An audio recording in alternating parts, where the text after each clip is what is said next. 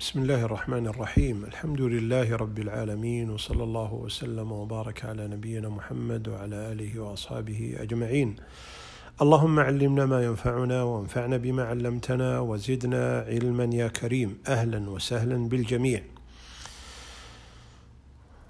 ونعلم أيها الإخوة أن النفوس جبلت على حب البشارة لأنها أنباء عن الخبر السار، ولأنها إدخال السرور إلى القلب، ولأنه فرح في العاجل والآجل، وكل واحد منا يحب أن يبشر بما يسره.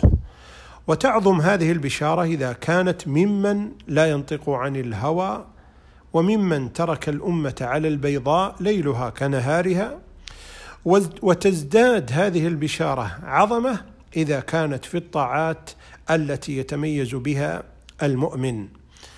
وقد كان النبي صلى الله عليه وسلم يبشر أصحابه بقدوم رمضان، وما علم أنه بشر بشهر سواه عليه الصلاة والسلام. ويدل هذا على عظيم ما يبشر به النبي صلى الله عليه وسلم، وهو هذا الشهر الكريم. وهذه البشارة تأتي منه عليه الصلاة والسلام لتستعد له الأمة بالطاعة والعمل الصالح، وتنوي فيه فعل الخير والتقرب إلى الله جل وعلا، ولتفرح الأمة بقدومه وتدعو الله جل وعلا أن يبلغها هذا الشهر الكريم، وأن يعينها فيه على الصيام والقيام، وأن يكون الإنسان منا من المقبولين المعتقين من النار في هذا الشهر الكريم. وقد كان السلف الصالح رضوان الله عليهم أجمعين يدعون الله جل وعلا ستة أشهر أن يبلغهم رمضان، وبعد رمضان يدعون الله جل وعلا أيضا ستة أشهر أن يتقبل منهم هذا الشهر وما عملوا فيه من الأعمال الصالحة. يقول المعلى ابن الفضل: كان السلف يدعون الله ستة أشهر أن يبلغهم رمضان، فإذا بلغهم إياه وعملوا فيه دعوا الله ستة أشهر أن يتقبله منهم. وكان النبي صلى الله عليه وسلم يدعو، وكان من دعائه: اللهم سلمني إلى رمضان، وسلم لي رمضان، وتسلمه مني متقبلا.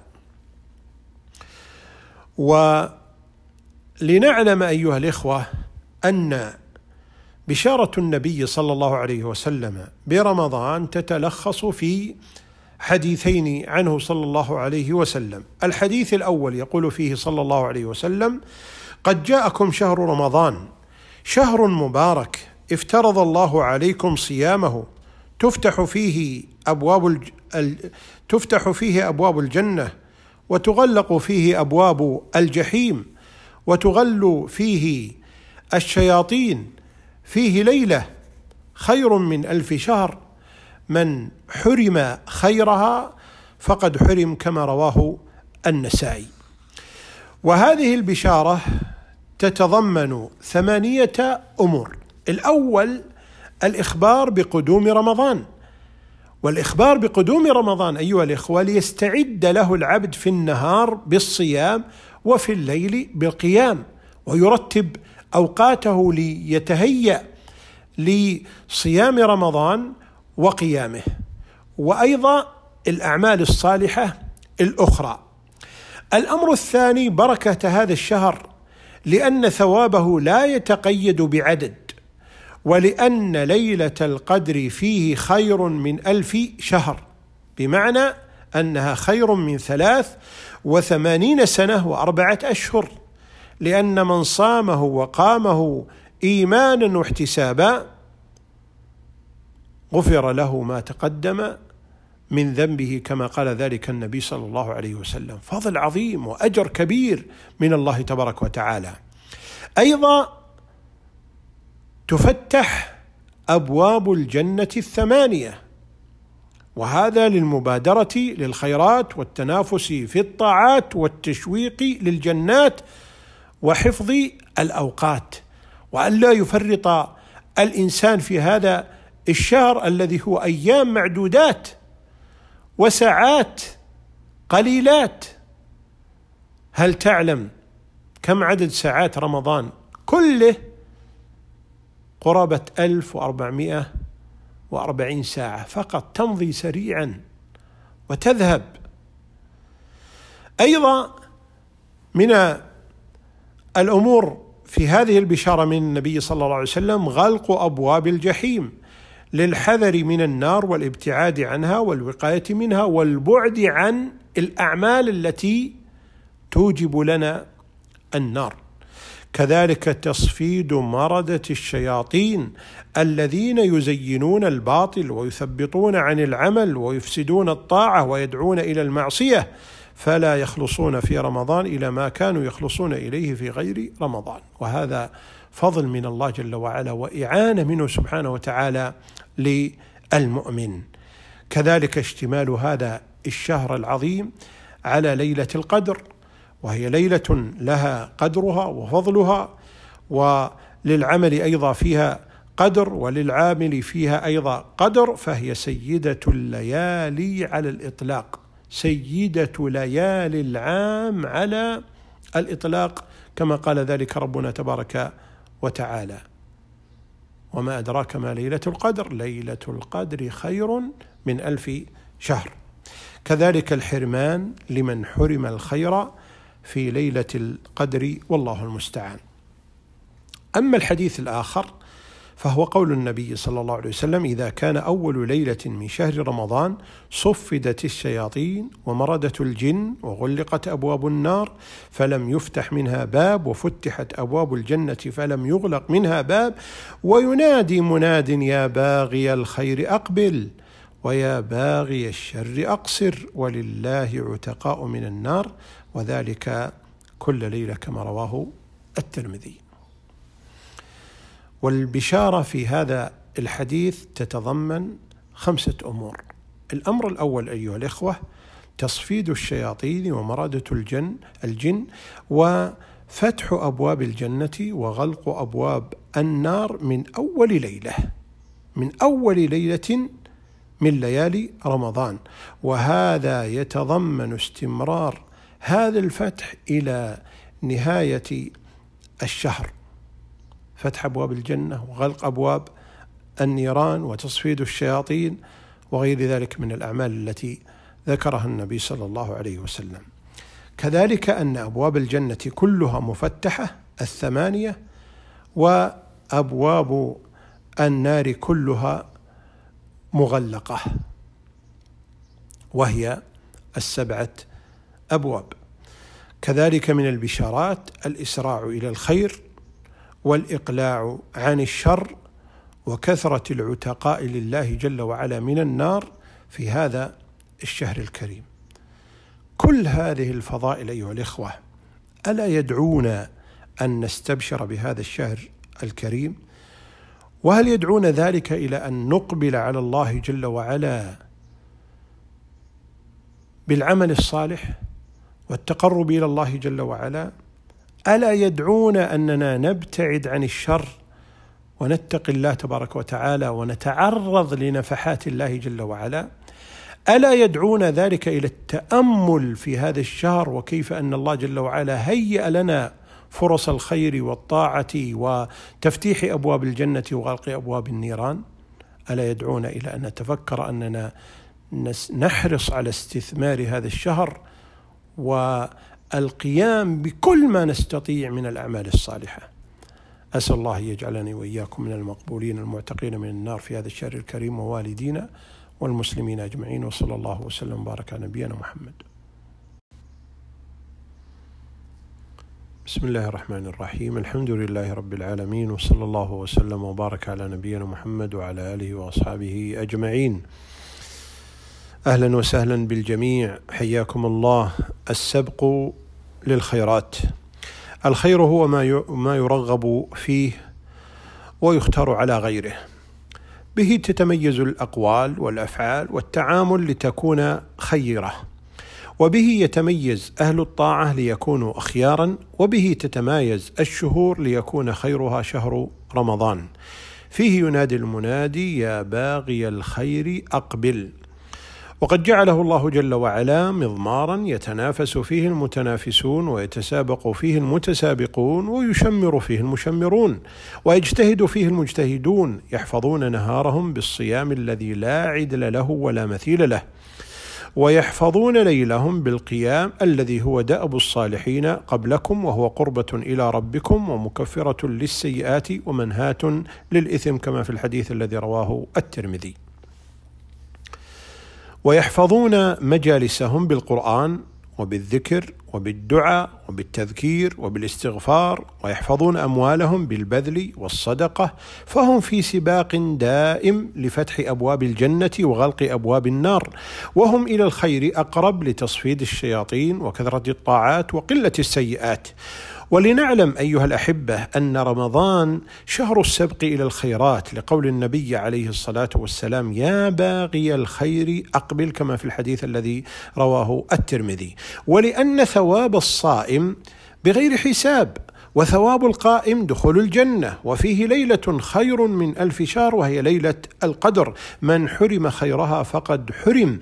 وقد اصطفى الله جل وعلا السابقين إلى الخيرات الذين همهم الله والدار الآخرة، وهمهم الطاعات، وهمهم رفع الدرجات في الجنة، واتباع السنة، ومحاربة, ومحاربة البدعة، والسبق إلى الخيرات، فهمهم الأول والأخير الله والدار الآخرة، ويتنافسون في كل ميدان.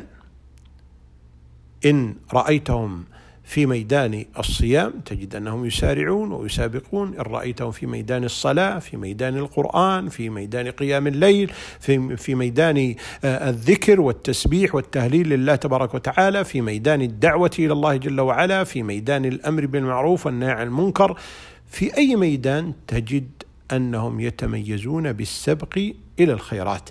والسبق إلى الخيرات أيها الإخوة يثمر ثمرات جليلة، منها السبق إلى الجنة، فهم أول من يدخل الجنة، ثم يليهم المقتصدون، ثم يليهم الظالمون لأنفسهم. والله جل وعلا قال: ثم أورثنا الكتاب الذين اصطفينا من عبادنا، فمنهم ظالم لنفسه، ومنهم مقتصد، ومنهم سابق بالخيرات بإذن الله، ذلك هو الفضل الكبير. جنات عدن يدخلونها يحلون فيها من أساور من ذهب ولؤلؤا، ولباسهم فيها حرير، نسأل الله الكريم من فضله. كذلك من الثمرات قبول العمل، يقول الله جل وعلا: والذين يؤتون ما آتوا وقلوبهم وجلة أنهم إلى ربهم راجعون، أولئك يسارعون في الخيرات وهم لها سابقون. وقبول العمل كما هو معلوم أيها الإخوة أنه لا بد له من الإخلاص لله جل وعلا، والمتابعة للنبي صلى الله عليه وسلم. أيضا من الثمرات الأمن من الفتن، يقول النبي عليه الصلاة والسلام: بادروا بالأعمال فتنا كقطع الليل المظلم، يصبح الرجل مؤمنا ويمسي كافرا، أو يمسي مؤمنا ويصبح كافرا، يبيع دينه بعرض من الدنيا، كما رواه مسلم. وفي أوقات الفتن تعظم أهمية الإقبال على الله جل وعلا، تعظم أهمية الطاعة لله جل وعلا، تعظم أهمية العبادة والتقرب إلى الله تبارك وتعالى. ولذلك ورد في الحديث عن النبي صلى الله عليه وسلم أنه قال: عبادة في الهرج كهجرة إلي. في أوقات الفتن ينبغي علينا أيها الإخوة والأخوات نصيحة، أننا نحرص على الطاعات، الصلاة، الصيام، كثرة الذكر، كثرة قراءة القرآن، كثرة الاستغفار، النفقة، وهكذا. أيضا من الثمرات محبة الله تعالى، ومن أحبه الله جل وعلا وفقه للعمل الصالح وجنبه العمل السيء السيء والله جل وعلا يقول: وعجلت إليك ربي لترضى.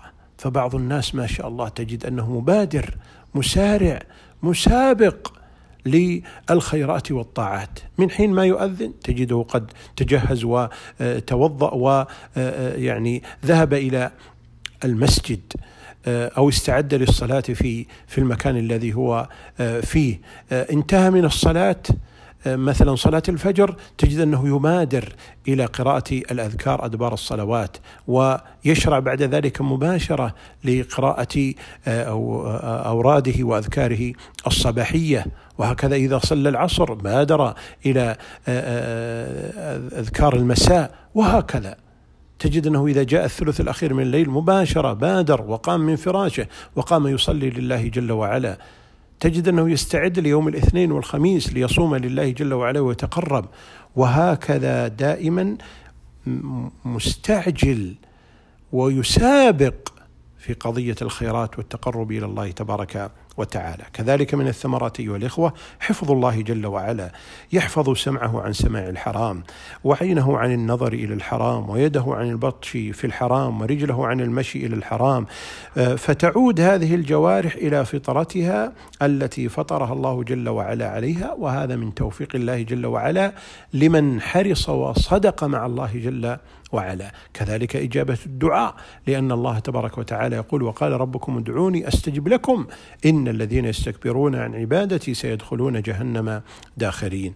كذلك الإعاذة من كل شر ومكروه، وفي هذا يقول النبي عليه الصلاة والسلام فيما يرويه عن ربه عز وجل: وما يزال عبدي يتقرب إلي بالنوافل حتى أحبه، فإذا أحببته كنت سمعه الذي يسمع به، وبصره الذي يبصر به، ورجله التي يمشي بها، ولئن سألني لأعطينه، ولئن استعاذني لأعيذنه، كما رواه البخاري في صحيحه. ولذلك الموفق هو الذي لا يكتفي فقط بالفرائض. بعض الناس يقول: خلاص أنا أصلي الصلوات الخمس، السنة الرواتب هذه مو بلازم، صلاة التراويح ليست بضرورية سنة، سنة الضحى كذلك ليست فرض، وهكذا. تجد أنه يقول: خلاص أنا رمضان وأكتفي. طيب صوم الست من شوال سنة، الاثنين والخميس ليست بواجب، وهكذا. لكن ذلك الإنسان المبادر المسابق تجد أنه لا يمل ولا يكل في المسارعة والمسابقة في الخيرات، بل ويفرح في مثل هذه المواطن أنه يكون من أول المسابقين والمسارعين للخيرات، نسأل الله أن يجعلنا وإياكم منهم. كذلك أختم ب من ثمرات المسارعة في الخيرات القرب من الله جل وعلا، ولذلك الله تبارك وتعالى يقول: والسابقون السابقون ما جزاؤهم أولئك المقربون في جنات النعيم. فهنيئا لمن سارع ليكون قريبا من الله جل وعلا، وكلنا ذلك الإنسان الذي يتمنى أن يقرب ويقرب إلى الله جل وعلا. أسأل الله أن يجعلني وإياكم من السابقين للخيرات ومن الفائزين بالجنات. جزاكم الله خيرا، وصلى الله وسلم وبارك على نبينا محمد وعلى آله وأصحابه أجمعين.